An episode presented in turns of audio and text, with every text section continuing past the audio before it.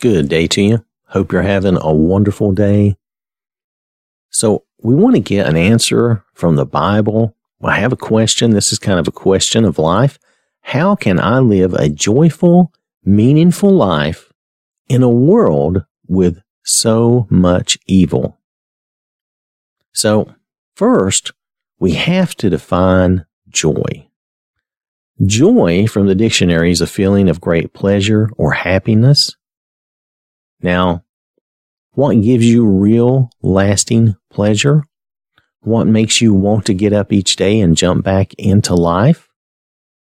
Now, meaningful is another thing. Meaningful to me means that it is very satisfying and gratifying life.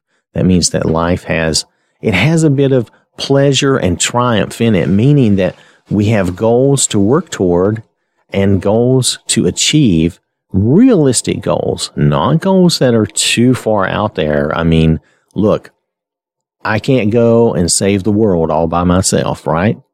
That's unrealistic. Jesus can, but not me. so that's unrealistic. So I want to encourage you. This is going to be a little bit with my bias. This is going to come out of the Bible, but I do have a bias for this. And I'll admit that, that this is, this is kind of my attitude and how I look at this. And I've tried to encapsulate this and make it fairly short. Okay. So I want to look at some simple verses first. Look at Galatians chapter 5, verses 19 through 23. Now, the works of the flesh are evident, which are adultery, fornication, uncleanness, lewdness, idolatry, sorcery, hatred, contentions, jealousies, outbursts of wrath, selfish ambitions, dissensions, heresies, envy, murders, drunkenness, revelries, and the like, of which I tell you beforehand, just as I also told you in the in time past, that those who practice such things will not inherit the kingdom of God. But the fruit of the Spirit is love, joy, peace, long suffering, kindness, goodness, faithfulness, gentleness, self control. Against such, there is no law. Now, do you see the difference in the two lists? The first list is full of selfish wants and desires, things that are all about me, what I want, what I deserve, what I should have. Rar, you know, it's all about me. I'm living my best life getting out and doing all these things because it's selfish. It's all about me, right? But the second in the list, in verses 22 and 23, are about love mercy and grace, kindness to others, faithfulness, trust in God, following the Lord, and controlling our wants and desires, self control. Now, Jesus told us to do unto others, to help the poor. Even the Old Testament tells us to help the poor and the stranger. So I say that the Bible, and especially Jesus, tells us to make our lives heroic lives. We are to save souls and help those in need. That brings true joy and gives your life real meaning. And it takes our focus off of ourselves and our selfish wants, which are all just temporary pleasures. No matter how much you drink, there's going to be a time when that's over. No matter how much you have sex, there's going to be a time when that's over you know, these things only last so long. You only get so much pleasure out of them and then they're done. You can rake up all the money in the world and you will enjoy it for a time. But after a time, you're going to be looking for something else. This is that something else. This is what Jesus and God has been telling us to do. And uh, it really tells us to go out and be like I said, be heroes, be heroic. Now, James reminds us that we must help those in physical need so that we can have an opportunity to save their souls. Now, I'm very loosely paraphrasing that, but you, if you go look in James and read that, you'll understand. When people are in hard situations and, and facing real physical need, like real food and water needs and, and uh, maybe they're having other hardships, it's hard for them to see past that physical need and look into the spiritual realm and notice that they need spiritual help. So you have to meet and help that physical need first. Otherwise, you can't get them into that place. But I want us to look at what Jesus tells us.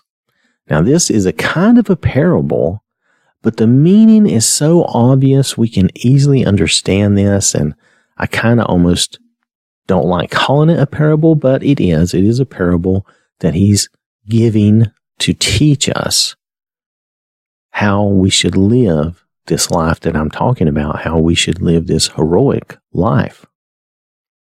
So in Matthew chapter 25, verses 31 through 46, I'm going to read the whole thing because the whole thing is meaningful.